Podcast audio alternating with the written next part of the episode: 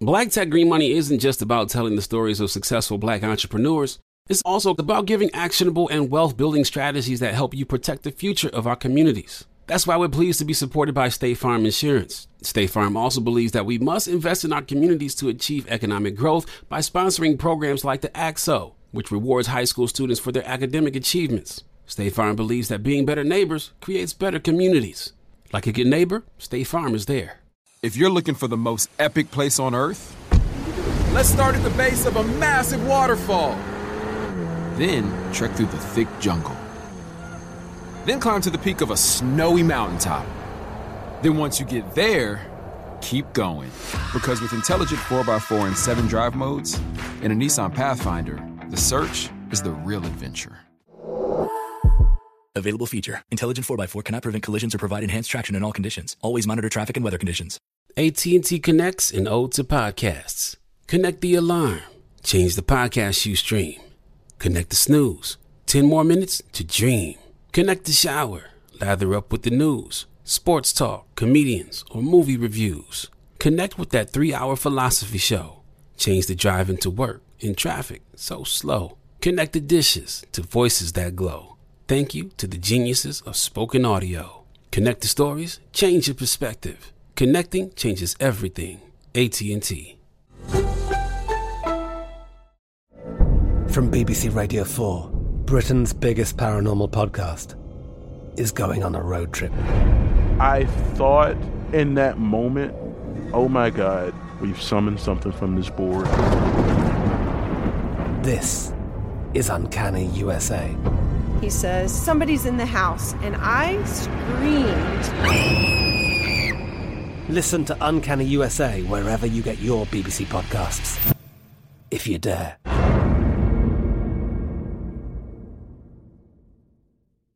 Moments like my daughter telling me a new joke mean a lot to me. But after being diagnosed with metastatic breast cancer, or MBC, which is breast cancer that is spread to other parts of the body, they mean even more. I take Ibrance, palbociclib. Ibrance 125 milligram tablets with an aromatase inhibitor is for adults with HR positive HER2 negative MBC as the first hormonal based therapy.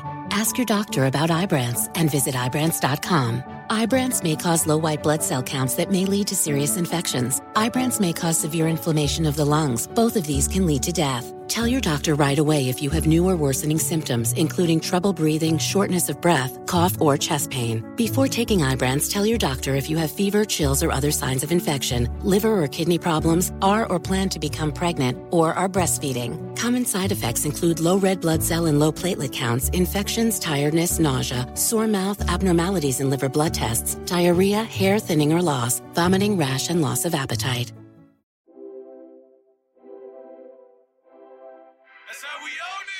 What's up, family? It's your girl, Tamika D. Mallory.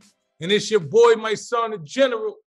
And we are your host of Street Politicians, the place, place where, where, the streets, streets and, and, politics, politics meet. Well, today we are going to be talking about the State of the Union address. And, you know, we have two guests that's coming on, so we don't get to do all of our usual chit chatting, even though I was going to give you a little bit of my thoughts on some of the things you say on social media. But, you know, I'll give you that next week. But for this week, because our guests are already here, I think we gotta we gotta bring them on. You was gonna chastise me about social. I, was, I wasn't gonna chastise you. I was just gonna bring up something that I thought. But anyway, we're gonna have our guests to come on and let's talk about the State of the Union. We watched it yesterday, and I figured that it would be best to uh, have some other folks come and give us a balanced approach to our opinions of what uh, President Biden said. Um, you know, I thought, oh, you know, overall there was some good things in the speech, but there's still a fundamental issue with policing, and you know, I'm pretty sure all of us agree on that. So we let's bring the guests in and get this show started. Seeing our communities grow and thrive is something we care deeply about here at Black Tech Green Money. State Farm Insurance also cares about the growth of black communities. They're actively investing in programs and initiatives that help provide financial literacy, give early career advice, and grow black owned businesses, thus leading to generational wealth, which helps protect the future of our communities. We want to build a future that we all can be proud of. State Farm understands that representation alone doesn't equate to authenticity. It also requires active sponsorship of programs like the ACT-SO, a year long program that recognizes and rewards high school students for their academic and cultural achievements, along with funding programs like Project Ready, a national urban league program committed to educational achievement of black and brown youth that has awarded over $11 million in scholarship offers to date. State Farm believes that being better neighbors creates better communities and can have a long lasting impact. Like a good neighbor, State Farm is there. You know a spot, but not just a spot, the spot. Actually, with the 2023 Nissan Frontier, you know a bunch of them. But the key to these great spots? Being able to reach them in the first place. Your spot is out there. Find your frontier in the 2023 Nissan Frontier with standard 310 horsepower, advanced tech, and 281 pound feet of torque. From BBC Radio 4, Britain's biggest paranormal podcast is going on a road trip. I thought in that moment, oh my God, we've summoned something from this board. This is Uncanny USA. He says, Somebody's in the house, and I screamed. Listen to Uncanny USA wherever you get your BBC podcasts, if you dare.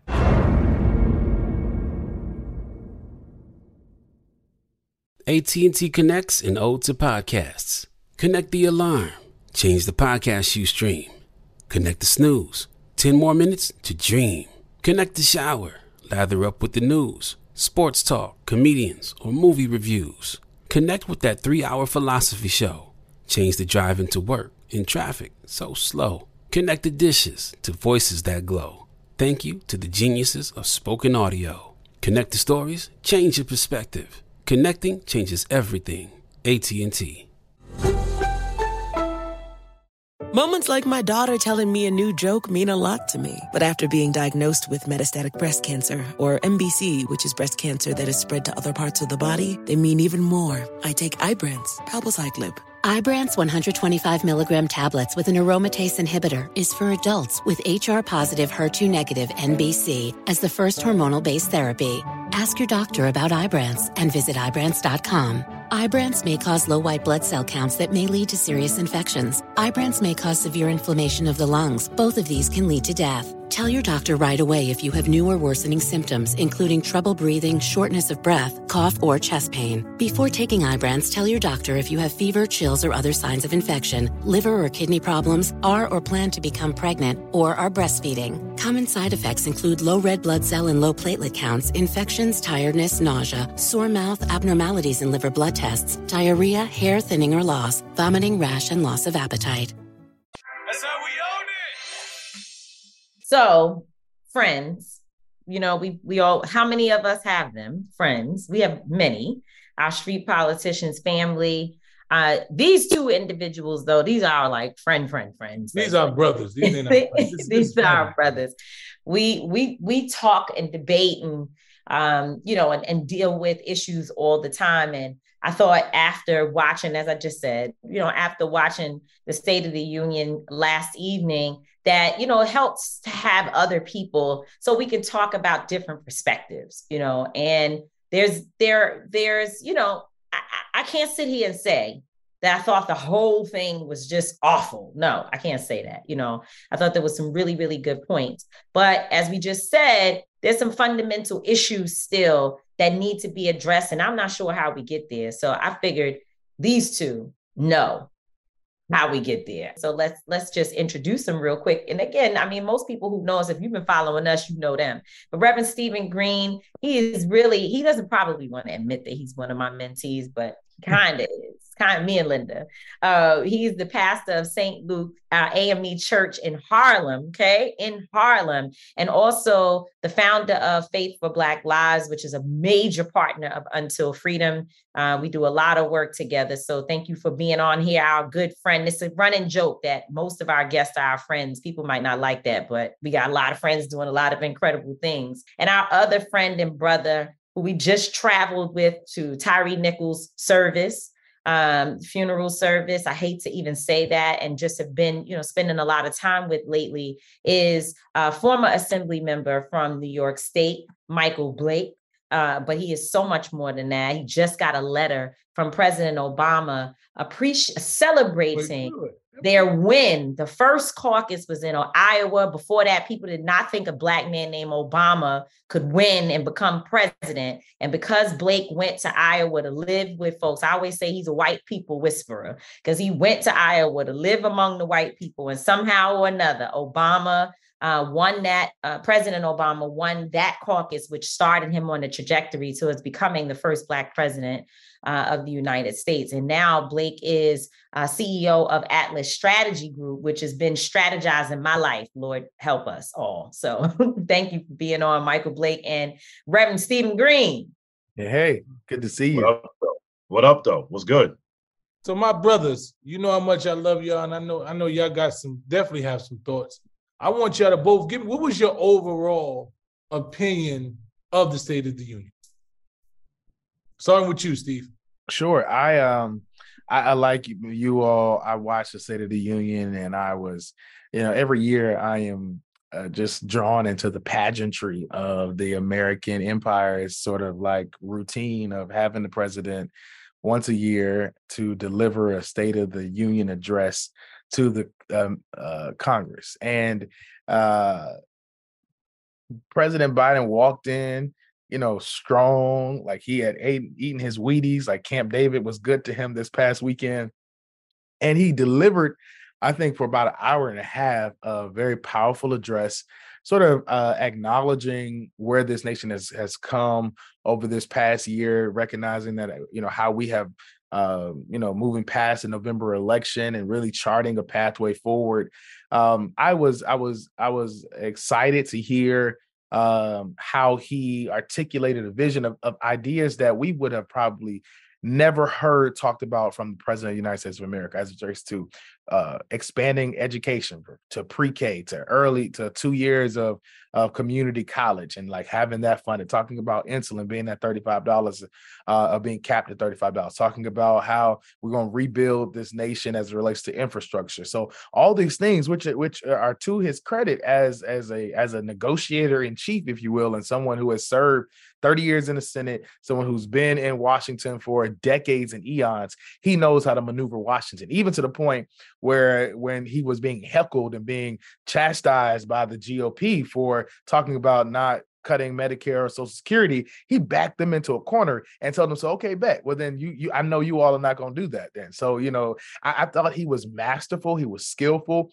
uh, in his approach, his methodology, and starting with the economy and then moving to uh, the social issues, if you will, uh, was his strategy. But I think that's always been their strategy as it relates to like starting with the economy and working their way through society. But I would have started with social issues because I think what's most important right now is the fact that this nation is so so socially divided that we find ourselves in this sort of chasm. And so I would have started with Tyre Nichols. The fact that he made Tyre Nichols' mother and father sit through an hour and a half of him going back and forth with Republicans until he decided to talk about that every black child should be able to return home like his children and the talk. I think it was, should have been at the forefront of his conversation because that would have signaled to the nation how important it was. Although I'm grateful he he brought it into the conversation. I'm glad it was there, but I was waiting until I was looking at the clock, like, okay, so when is he going to talk about the reason why we're here? You know, like the reason why this nation is still grappling with this uh, original sin of racism and how we move beyond that. So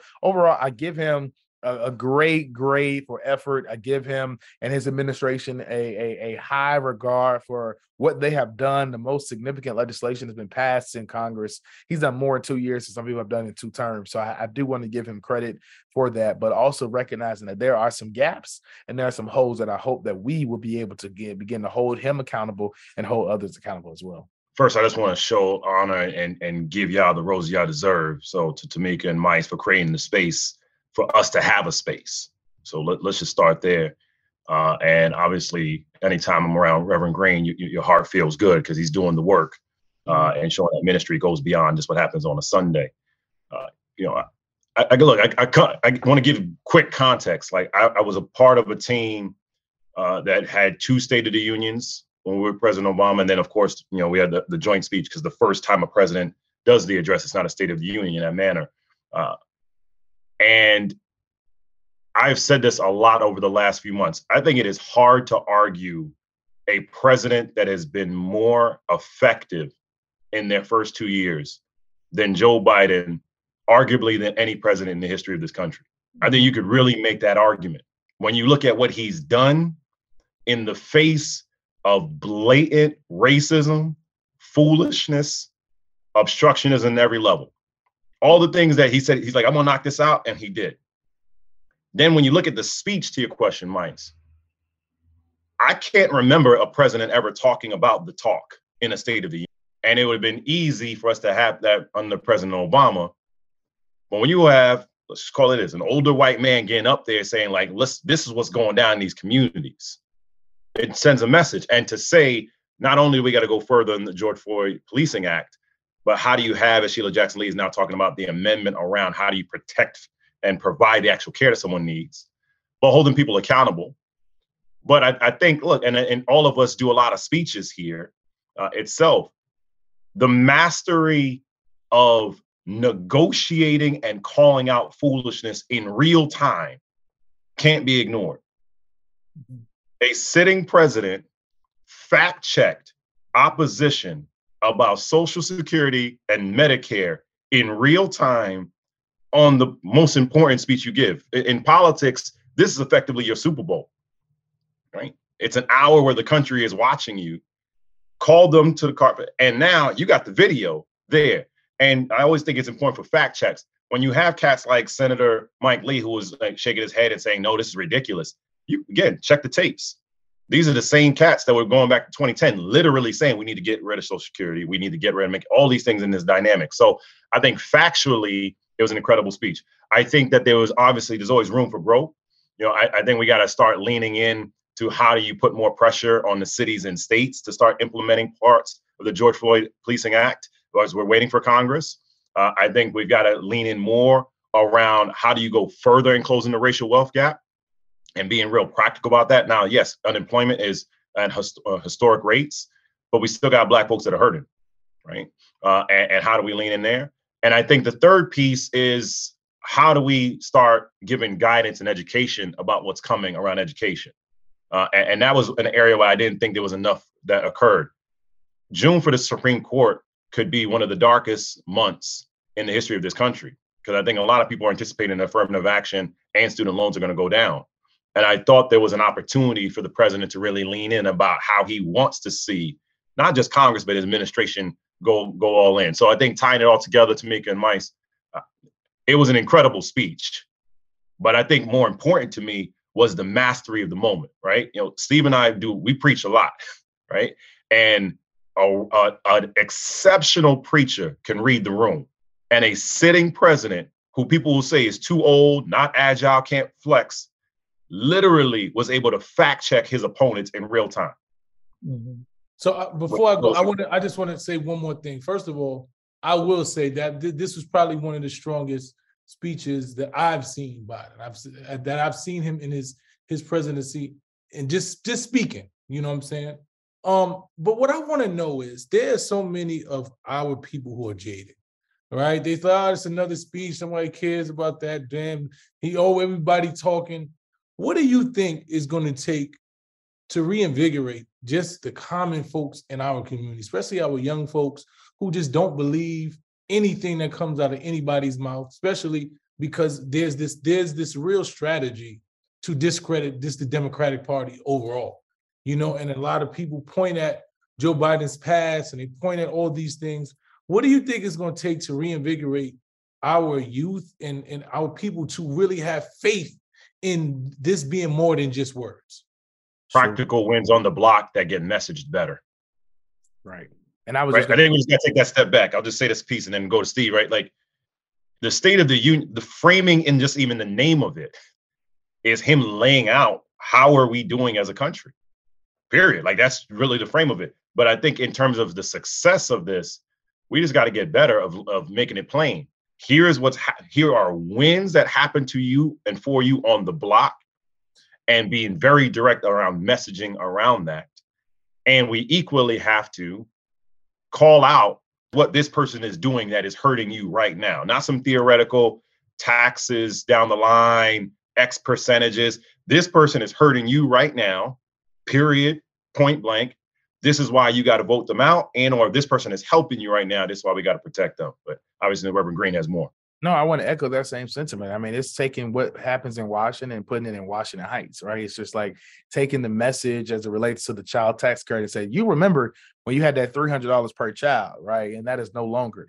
And when people felt that Eh, you know in their bank accounts when they felt that that impact of that policy in, in their in their own local experiences and their own personal experience i think we see an effect in bringing the message and i think that's what this administration has to focus on for the next two years especially with a divided Congress, is getting out of Washington, like taking it to the streets, engaging in conversations. They should be holding community town halls and in, in states that they know that are in play in 2024 and talking about the Supreme Court. Not only will it be around affirmative action and around uh, student loans, but also as relates to the state legislators being able to uh, decide around uh, the the um, uh, electoral college or or around um, you know as relates to determining the votes for 2024 as a presidential election.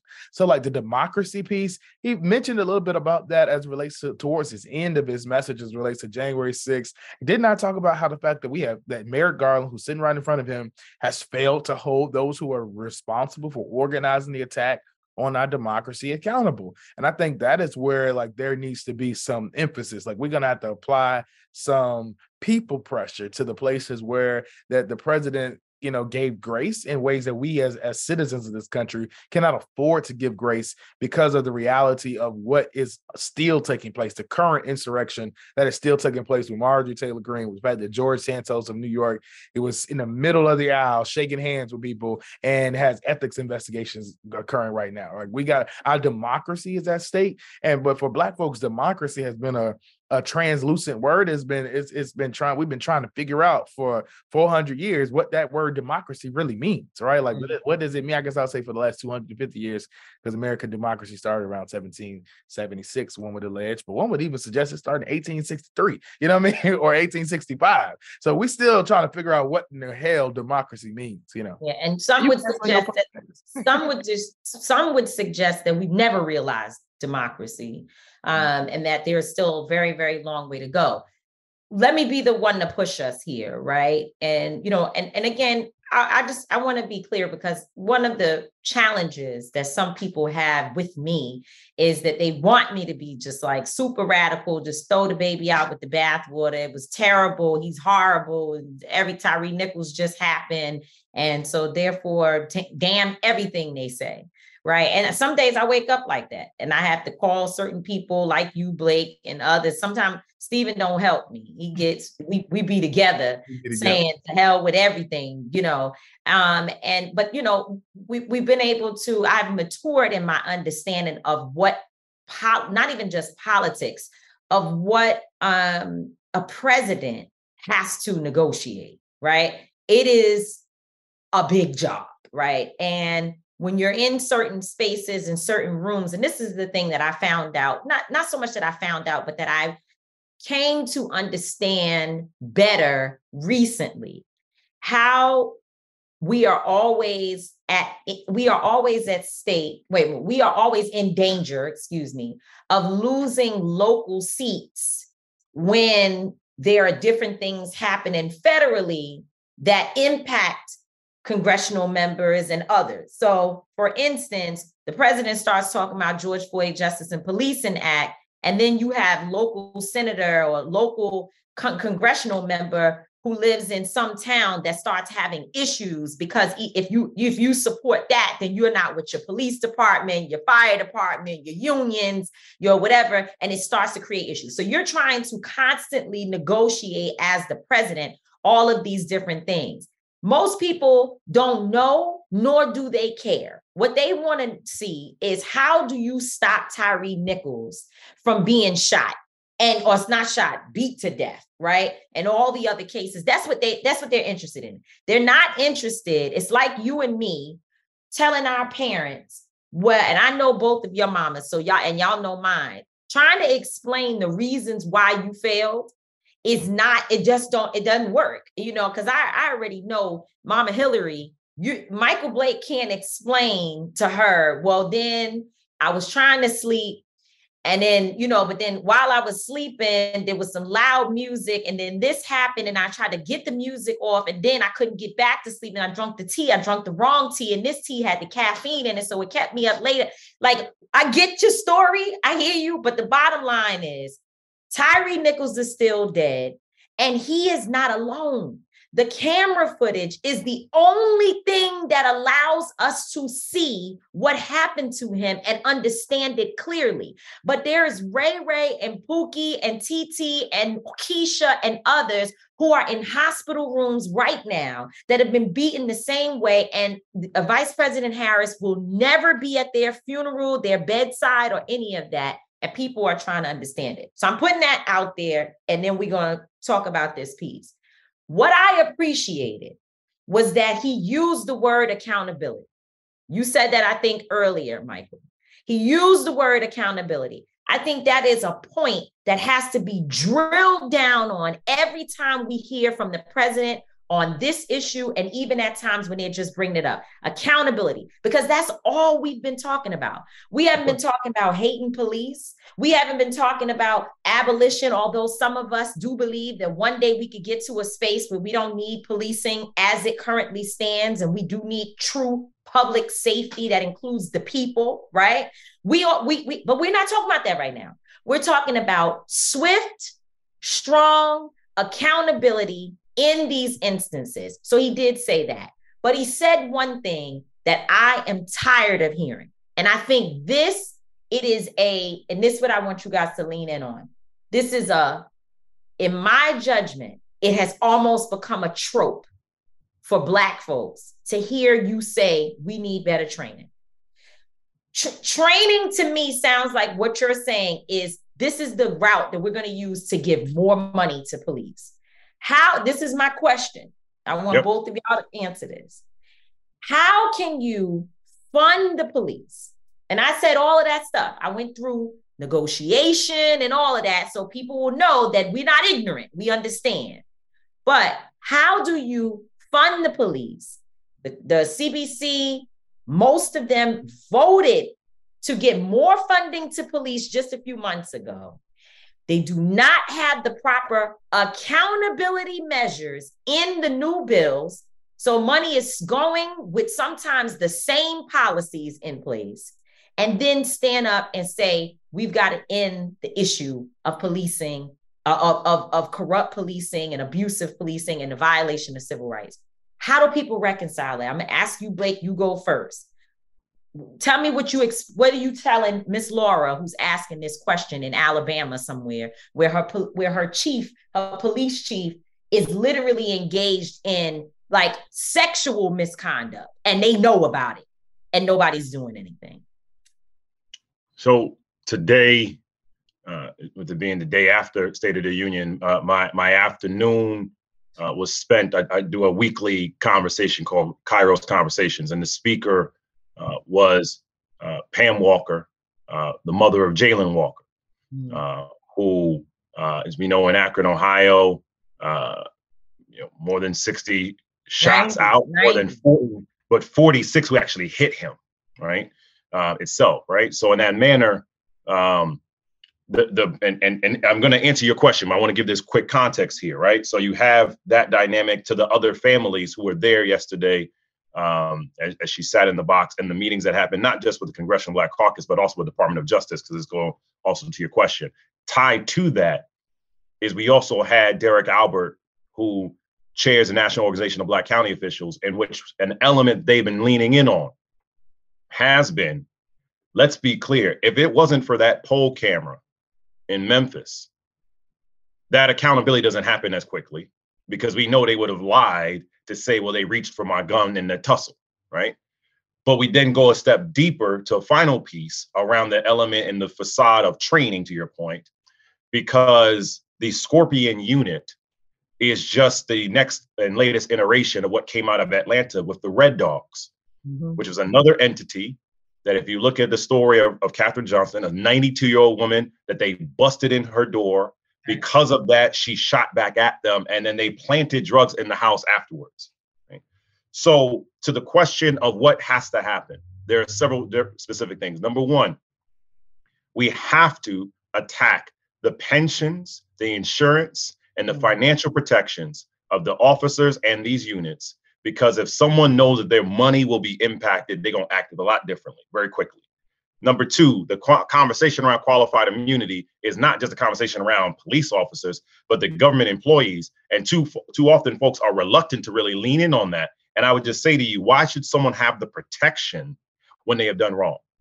On the training, I could care less about the, the scenario that keeps being communicated, which I think is the miss scenario of let's just train other officers. No, what I want to know from training is what is being trained to the officers, written and oral, around how to cover up this nonsense. Because mm. again, when you watch these videos, officers that are saying these comments that quickly of he reached, et cetera, et cetera, that didn't just happen instinctively. Someone trained you to do that. And I do think we have to look at that element so that to your question, Tamika, you can then go to the Department of Justice and say, number one, for civil rights infractions, if you want justice to occur, it is very hard to prove intent. That's so right. it should be lowered to recklessness and negligence. You know, number two, you should not continue to give funding to city and state entities and give them cops grants if they have hired, suspended, or fired officers who had infractions of police brutality. That is something that is literally in control, that does not have to be changed by Congress. That can be something DOJ implements right now. And then, equally and finally, as part of this, when we talk about the justice that has to happen every day on the block, it is the deeper recognition that we have to stop talking about reimagining policing, but reimagining public safety. Public right? Safety. Folks have to appreciate the context. I always think context is important. This all started as slave patrols. This is just a new name. And until people are willing to acknowledge that within communities, that police forces are having entities such as a Scorpion Unit or Red Dogs and getting billions of dollars that is then not coming back to our community. The final piece of this is a conversation that a lot of us are now having with mayors. The $2.1 billion that was just spent out in settlements the amount of money that could be going to schools and housing and healthcare because you're not addressing on the front end is a way you could actually shift the conversation and say, you know what? Hold these cats accountable, fire them, remove their financial benefits, and therefore you'll have cities and police departments and police chiefs actually move in this ma- manner. Tying this together before Reverend Green is, I do think for Tyre Nichols' case specifically, while they moved swiftly, I am definitely still of the mindset and approach that there is a substantial cover up that is happening from that police chief and mm-hmm. why they move that fast. Because there is no way someone can rationalize to me how five people, five black folk, get fired that fast when you knew there was a sixth person who made the call saying he should be stomped out, when you knew there were others that were there in, in that manner, when you knew that the police statement that came out immediately actually had lies in it, and that you had a police officer go to Tyre Nichols' house and say to his mother, he is involved in an incident. You don't have to come. Everything is fine. And so to me, the final element on this has to also be around the DAs. We have to have a mandatory element that if there is not a actual conviction that occurs in these cases, that the transcripts are released of the instructions. That is something we did in New York. Why? Because too often DAs are overcharging intentionally to try to avoid what's happening. And so all of these pieces are practical things that can happen on the ground that we do not have to wait on Congress to move on, and that we can say that it's not just the president saying it, it has to be people on the block. Until that you have people that they only care about the survival of them winning an election rather than the survival of your life, that's when things will finally change. Mm. Reverend Green. Sure. I mean, I think that, you know, just as as a preamble that I, I wonder sometimes if Frederick Douglass and Harriet Tubman would laugh at us in our attempts to try to provide accountability to a slave patrol system, mm-hmm. like to to find accountability for those who were enslaving Africans in this country would be laughable to our ancestral tradition of love warriors and truth tellers who believed in the vision of emancipation. And I think that's also a part of the work that we're having to do is to provide the emancipatory vision. That would, and, and it is because it's not going to be overnight. It's not an easy thing to do because, you know, America is, has had years and centuries of becoming who she is. But even the word of accountability being invoked in a State of the Union address, even the idea of a talk being discussed uh, on the State of the Union address is because we had the imagination in 2013 and 2012 to start the conversation around Black Lives Matter, police reform, police accountability, defunding the police, uh, so that we even hear conversations around the president saying last night, what are some of the prevention measures that we can do, community violence prevention, so that before people even engage in police, before we even, and maybe there are other numbers or other people or other institutions or other avenues that people can call, like calling mental health therapists or social workers. All right. that's because we started the conversation and pushed this nation to imagine what life is like beyond policing. And I think that's also in, integral to what we are called to do, what we must do in order to truly uh, enact the emancipatory vision and the abolitionist future that our ancestors uh, led us to, and that they we have inherited, uh, particularly in this Black History Month, as we think about the legacy in which we walk in, but also as it relates to accountability. And and, and uh, former Assemblyman Blake, who was a former DNC vice chair, so he knows the policy is articulated uh, so eloquently for us, and so very true. Like the justice and policing, uh, the policy legislation that can be enacted and things that can be done right now to hold people accountable like even to the point of expanding consent decrees, right? And to ensure that uh, more cities are held under accountability of their policing. We see that happen in Louisville, Kentucky, but not only does it need to happen, uh, uh, not only did it need to happen in Louisville, it needs to happen in Kansas City. It needs to happen in cities across this country where we go in, where the Department of Justice will go in and do a pattern and practice investigation to uncover some of these harms and to hold people accountable, and also to stop the transfer of these federal uh, militarized equipment and this militarized weaponry uh, mm-hmm. that we use over and to mm-hmm. expand our imperial nature that we then send to Main Street. When we were marching in Louisville, Kentucky, we are marching next to tanks, right? Like we were in the middle of a war zone uh, in Afghanistan, all because when they when they finish using the equipment or if they make too much of it, they send it to local police departments. All of these things create a culture in which we we are we are we are living in that does not seem to honor and, and affirm the dignity of all human personality. And I think that is what is, is so problematic when it comes to policing. And I think that is what we are going to continue to have to press is that as soon as you say um, um, we need accountability in the same breath, you honoring Tyre Nichols is the same breath he's using to say we need more training, which as you said also means more money, more resources, continuing because you can train, uh, you can train whomever in the police department, but if you are stopping re- African American history to be trained in schools, then you are creating a cycle where whatever you train, you're not going to close the gap in providing African American history in your training. You're going to trigger your, your training is about how do I shoot to kill? How do I maybe shoot and ask questions after, or maybe shoot or tase? So we, we found out that the, the training mechanisms, the body cameras, the tasers, none of that proves to ensure that black people live. All mm. it hmm. does right now is to make sure that if you do die, we can hold somebody accountable or at least have a march in regards to your death. That is not necessarily justice. That is not necessarily an abolitionist future. And that is not the vision in which we are, are hoping to build in this country of the world we want to live in. Yeah, you know, and I I just sitting here thinking that we have to make sure we acknowledge our sister, Kristen Clarke, uh, who is the head of the Civil Rights Division of the Department of Justice, because I know that you know and and and i'm also i also have to acknowledge uh, president biden and attorney general garland for putting her in that position understanding her history where she comes from and what she was going to the department of justice to the civil rights division to do. And it is to weed out bad actors to uh, really do serious and deep review of police departments across this country and other entities, because under the Department of Justice, we automatically, since this is our work and most people are most are uh, they are uh, uh, directly impacted by policing. That's their first encounter, if you will, with something that they connect to government right? Although it's all around us. It's in everything. It's in, you know, banking and what's happening with, you know, black folks, or what do they say, banking while black? That's one of Attorney Crump's uh, titles that he's been using for these lawsuits against banks.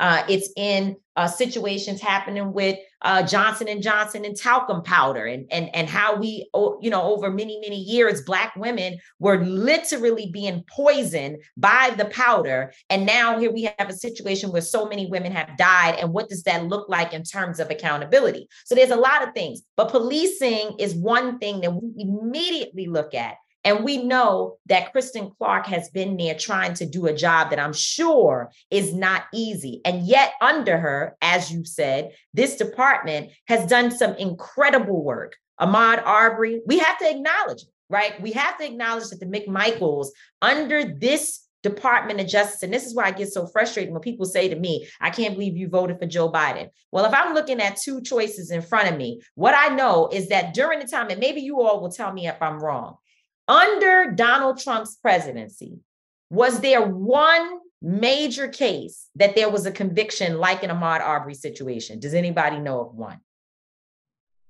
I, I, couldn't immediately think of one. There might have been, but I can't immediately think of one. I can't think of one. I'm not saying the department. He cut the department. He, he cut the department, and the department went in and and and and shut down the consent decrees and other things that was was in place because of the 21st century uh what was it called? The task, task force that the, that president um, biden i mean president obama put in place. And in fact instead of the attorney general at that time focusing on continuing the work he created the uh the the black identity extremist list of those of us probably all three of us are on that list because we too black and we love black people too much right? So so this is what they were doing. So what i'm i'm bringing this up because they are doing kansas city kansas is on the list. You said it needs to happen in kansas city in terms of the de- uh, consent decrees. That is actually in progress. The department of justice is investigating what has happened there in kansas city kansas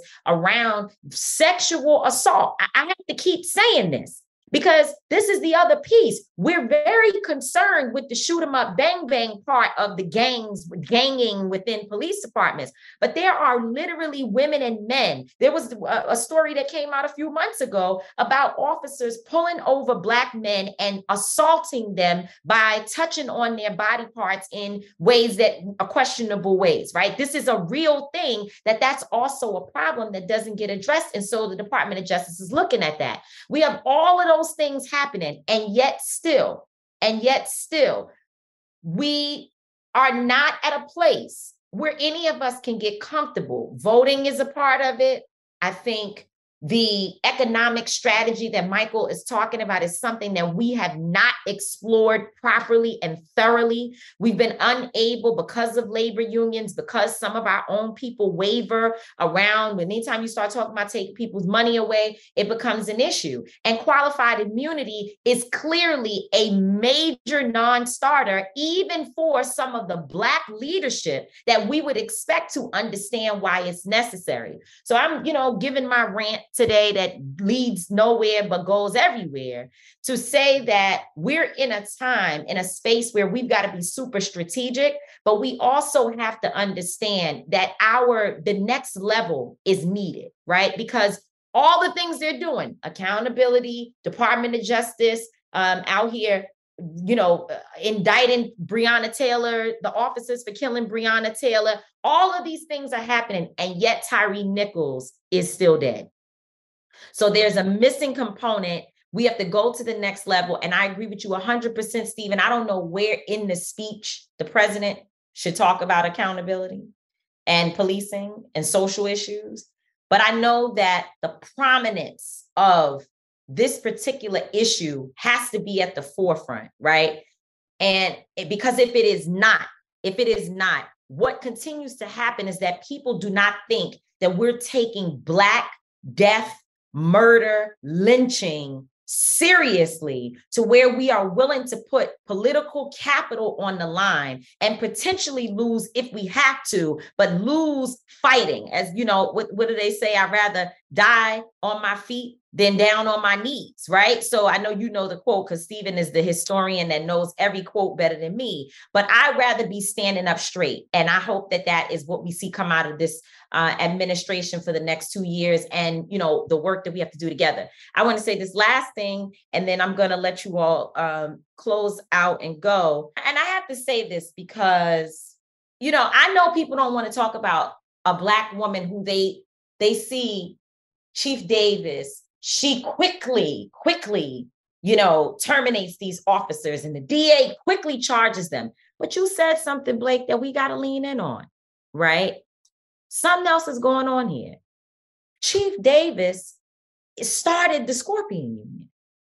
That's something that has to be put out there as truth. So we're holding two things at the same time this woman was she was not there when Kathryn Johnston was killed in in in for the Red Dog unit, but she therefore came in and was and she had oversight over this unit that again we know about Kathryn Johnston, but imagine what that unit did and the type of destruction that was caused over the time that it was in place. She didn't dismantle it. She actually moved to a new police department in Memphis and started one called the Scorpion Unit. So this is a very this is this is not about black and white, except when the victim is involved for the most part. It is not about us sitting there saying black girl magic and hey, this is about a system that has to be overhauled that can't even at this point just be reformed. You guys give us your last point, Stephen. You can start. And then, uh, Michael, yes, I didn't have a question because you know I get real whew, about this issue. Go ahead. Stephen. I want to thank you again, Tamika and Mice, for giving us this opportunity and the work that you all do daily right? To pour out yourself, right? To literally empty yourself. That is a part of kenosis. That more the emptying of ourselves for the work and for the common good is truly indicative of your love that you share for our people and the love that you are willing to to to sacrifice your own time and your commitments for. it. so I want to appreciate you for that. And also to recognize that in this moment, the the call the state of the union is also like a call to action. It is it is indicative of the fact that the president is signaling to his base, signaling to those who are listening that I can't do this without you. Like I don't have the votes in the Senate or the House to be able to do police reform or police accountability unless they end the filibuster, right? And the Democrats do it with 51 votes, or or, or because it, or or or the lack thereof will have to be a bipartisan piece of legislation, that we already know right where Representative uh, Senator Scott and Senator Lindsey Graham are starting at, and we already can only imagine what Marjorie Taylor Greene and Kevin McCarthy are starting with in the House. So we already rec- realize that this may not be a dream we see realized in the next two years in this congressional session, but it's something that we can mobilize and organize and fight for, so that in 2024, as we go back to the ballot, we got to fight like hell between now and 2024 to get it done. But even if we die trying, we will renew ourselves, our commitment to see this through. You know, is that people forget that the Montgomery bus boycott lasted over 381 days. It was not an overnight success that Rosa Parks sat down and Martin King had a dream. It took a whole lot of work, a whole lot of, of tenacity and ferociousness and vitality of love warriors and truth tellers who were willing to do what it takes and even willing to die mm. for and freedom. So I want us to be reminded of that, that President Biden did his part, but now we have to take the torch and have our own state of the union. What is the state of Black America?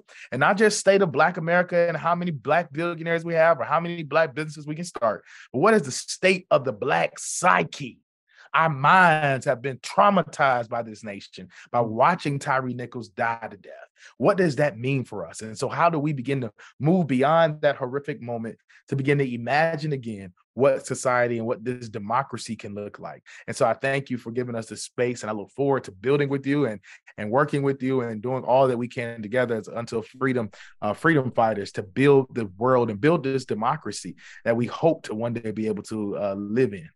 You know, Reverend Green made it made it clear throughout his his conversation, this conversation, about how do we imagine a better space. And I think to your question, Tamika, uh, that's what has to fuel us right now while we hold people accountable and demand changes in the right. immediate.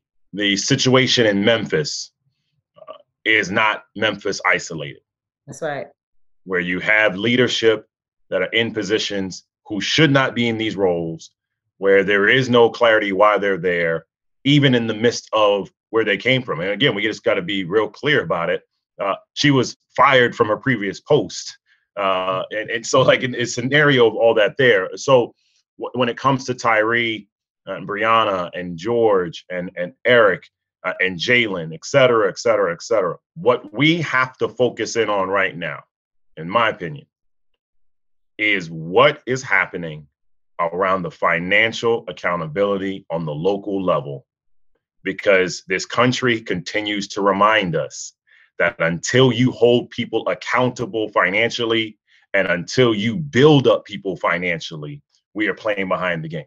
Right. And so, in that spirit, uh, that's where I think our next two years and beyond has to be. You know, th- th- there is a reason that reparations is tied to finances. It's not just about hugs and handshakes, right? Uh, it, it is about the shift in the dynamic of it all. When we talk about home ownership, you know, 40 acres and a mule, what, what are we talking about? How do you have land and property in that manner? In that same manner, I think this is existing for police accountability. Bringing it back uh, wholesale uh, on where we're at, I, I still believe, uh, as someone who has been preaching, who's been in politics, who has been an entrepreneur, there is no greater way to have impact at scale, in my opinion, than through policy. I've still asked folks, tell me one thing in your life that's not impacted by policy. And I still have not had someone be able to give me an answer to that question. And so when we're talking about what has to happen, this is a scenario where I think we got to make it real plain and say to people three words find your why. And the why is going to drive the policy and the efforts and the marching and the initiatives on where we're going because the camera's going to leave. Mm-hmm. You know, the attention will leave, the press conferences will leave, but the policies can be institutionalized to stay. Mm-hmm. And that's why I believe that until freedom has to be at the cornerstone of all of this because it is a reminder of the time that we have to pursue this. You cannot stop until. Listen, I, I love both of you, our brothers, and as I said on uh, on Street Politicians, you are, two are our friends um, that come on the show and bring us so much insight and just you know being able to ground ourselves right as a community, our Street Politicians listeners, and all of us in the comp- the complexities of what we're facing. I know we all want a quick fix. We want we should it wouldn't have even been quick. We're talking about almost 500 years, you know, that we've been experiencing this extreme trauma. Um, and we want to fix for it, but it didn't get here overnight and it's not going to be shifted just because some of us are so smart and read some books or had some experiences or you know you have you put two or three people in place it's actually going to take some real hard work and some sacrifice that we've seen in the past to get to where we stand today. And i think that for me is the cherry on the top is all that michael said all that uh, reverend green has said and then how do we get there and what are we willing to give up to make it happen? And that's the question that i think all of us have to ask ourselves is what how uncomfortable are we willing to be? Because everything you all have said in terms of reimagining there are people who are reimagining um, and really daydreaming about a previous time that they would like to return this nation to uh, and in order for us to keep that from happening, our eyes have to stay really, really focused. Our pens have got to be writing. Our bank accounts have ha- has to show that we are sustaining our communities, supporting our own. Our churches need to be strong. We've got to educate ourselves, our kids, and and other people's children and families who want to understand the history of this nation. There's a lot that has to be done on every level, and I tell everybody, and I'll end it here here, not one of us and not one role is is can be uh, diminished or dismissed Every single person that's on this highway towards justice is needed. If you're in the economic space, you're needed. If you're a pastor, you're needed. If you're an educated educator, you're needed. If you're babysitting children, you're needed. If you make chicken at night for the protesters, you are needed. And more for me, what will be my legacy, hopefully, is that I want the person who is dancing in a nightclub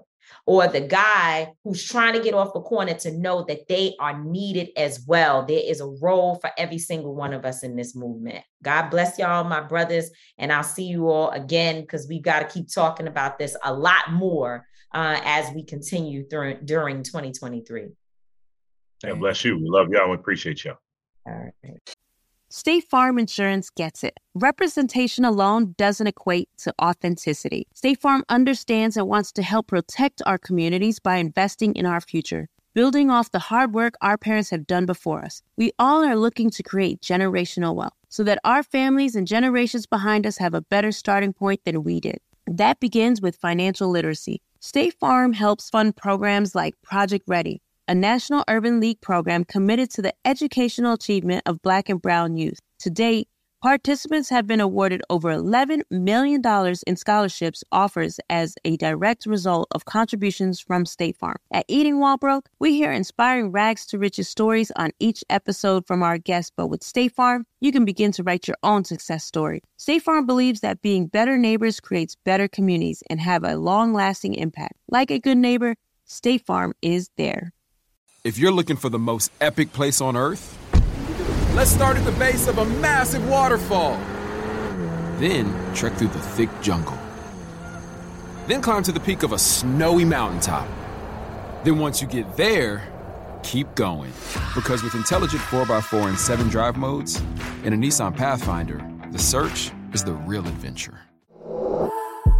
Available feature. Intelligent 4x4 cannot prevent collisions or provide enhanced traction in all conditions. Always monitor traffic and weather conditions. I'm Katya Adler, host of The Global Story. Over the last 25 years, I've covered conflicts in the Middle East, political and economic crises in Europe, drug cartels in Mexico. Now I'm covering the stories behind the news all over the world in conversation with those who break it. Join me Monday to Friday to find out what's happening, why, and what it all means. Follow The Global Story from the BBC wherever you listen to podcasts. AT&T connects an ode to podcasts. Connect the alarm. Change the podcast you stream. Connect the snooze. 10 more minutes to dream. Connect the shower. Lather up with the news, sports talk, comedians, or movie reviews. Connect with that three hour philosophy show.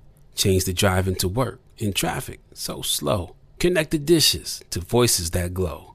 Thank you to the geniuses of spoken audio. Connect the stories, change your perspective. Connecting changes everything. AT&T.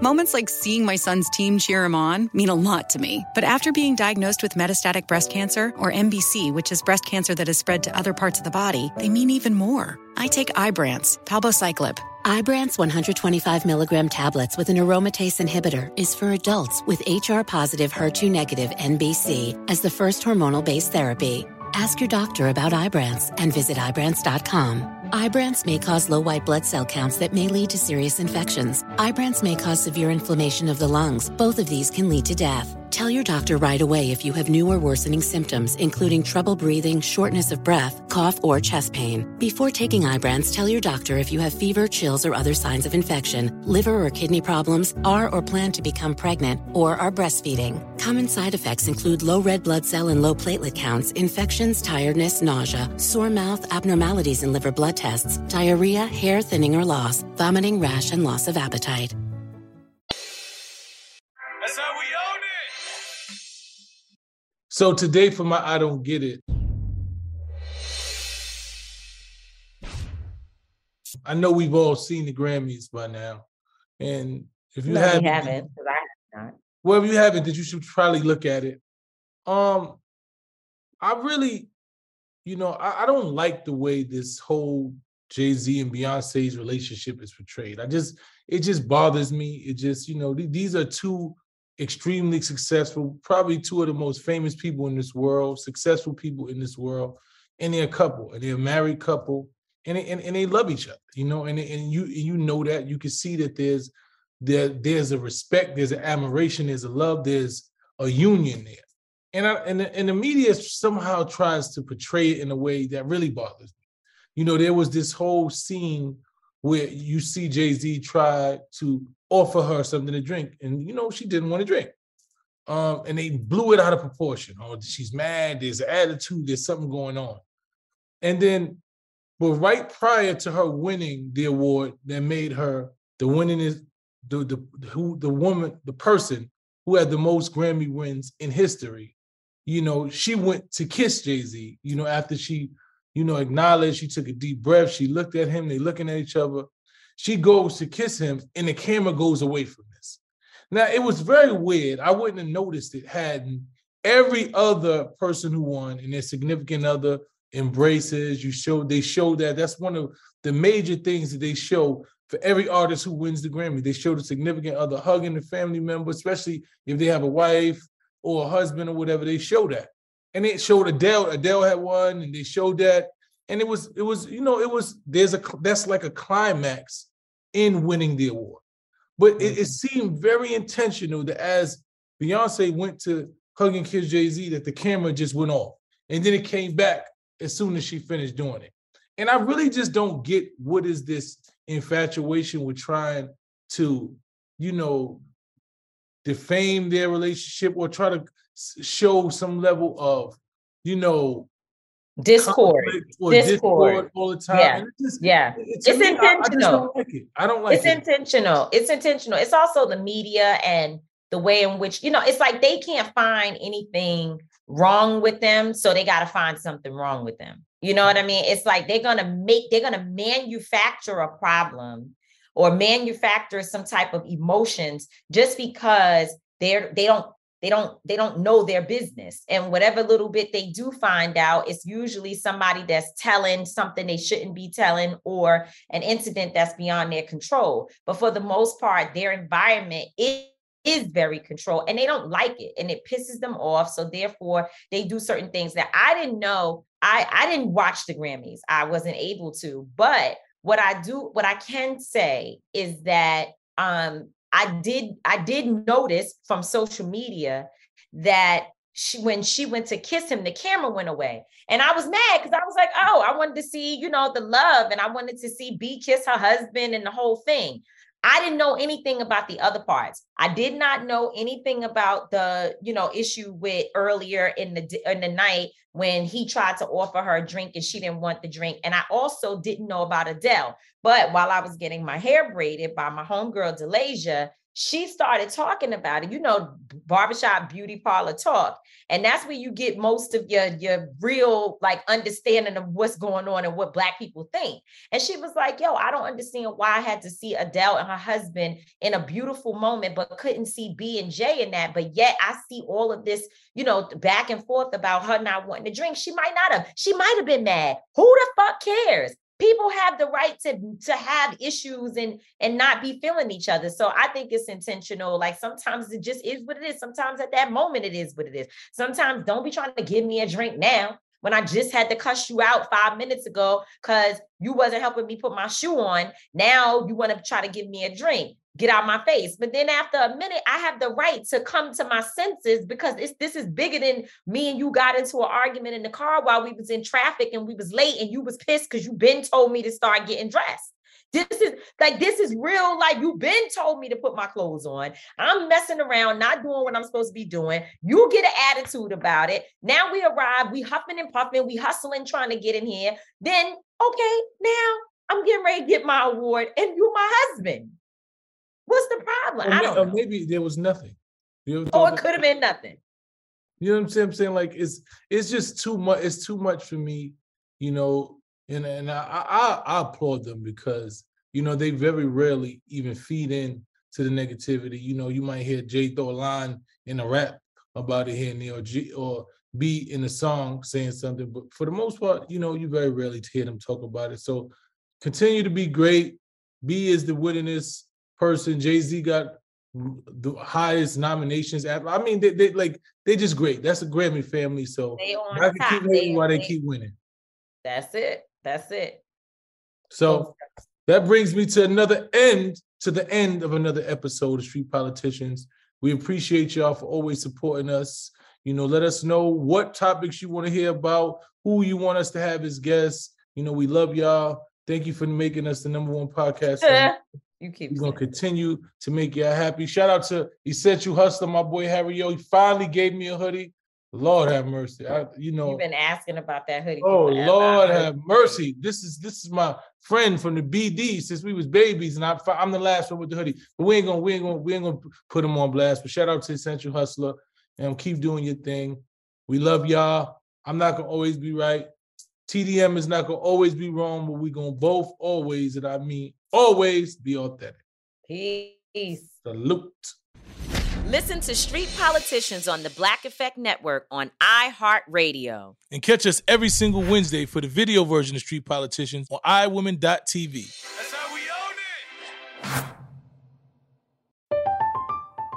I'm Katya Adler, host of The Global Story. Over the last 25 years, I've covered conflicts in the Middle East, political and economic crises in Europe, drug cartels in Mexico. Now I'm covering the stories behind the news all over the world in conversation with those who break it. Join me Monday to Friday to find out what's happening, why, and what it all means. Follow The Global Story from the BBC wherever you listen to podcasts. AT&T connects an ode to podcasts. Connect the alarm. Change the podcast you stream. Connect the snooze. 10 more minutes to dream. Connect the shower. Lather up with the news, sports talk, comedians, or movie reviews. Connect with that three hour philosophy show. Change the drive into work in traffic so slow. Connect the dishes to voices that glow. Thank you to the geniuses of spoken audio. Connect the stories, change your perspective. Connecting changes everything. AT&T. Live Nation presents Concert Week. Now through May 14th, get $25 tickets to over 5,000 shows. That's up to 75% off a summer full of your favorite artists like 21 Savage, Alanis Morissette, Cage the Elephant, Celeste Barber, Dierks Bentley, Feid, Hootie and the Blowfish, Janet Jackson, Kidz Bop Kids, Meghan Trainor, Peso Pluma, Sarah McLachlan. Get tickets to more than 5,000 summer shows for just $25. Until now through May 14th. Visit LiveNation.com slash Concert to learn more and plan your summer with Sean Paul, Sum 41, 30 Seconds to Mars, oh, and Two Door Cinema Club. Are you still searching for your perfect place to call home? Well, now is the time to buy at Fisher Homes. If you're looking to move in before the end of 2024, May could be your last opportunity to start building your dream home and close before the year's end. If you're hoping to move in even sooner, Fisher Homes also has homes that are move in ready and waiting for you, where you can start enjoying the benefits of homeownership even faster. Schedule your personal tour with a new home advisor today at FisherHomes.com and make this spring the season you find your perfect home sweet home. Right here, right now. Find your beautiful new floor at Rite Rug Flooring. Choose from thousands of in stock styles, ready for next day installation, and all backed by the right price guarantee. Visit riterug.com. That's R I T E R U G.com today to schedule a free in home estimate or to find a location near you. 24 month financing is available with approved credit. For 90 years, we've been right here, right now. Rite Rug Flooring.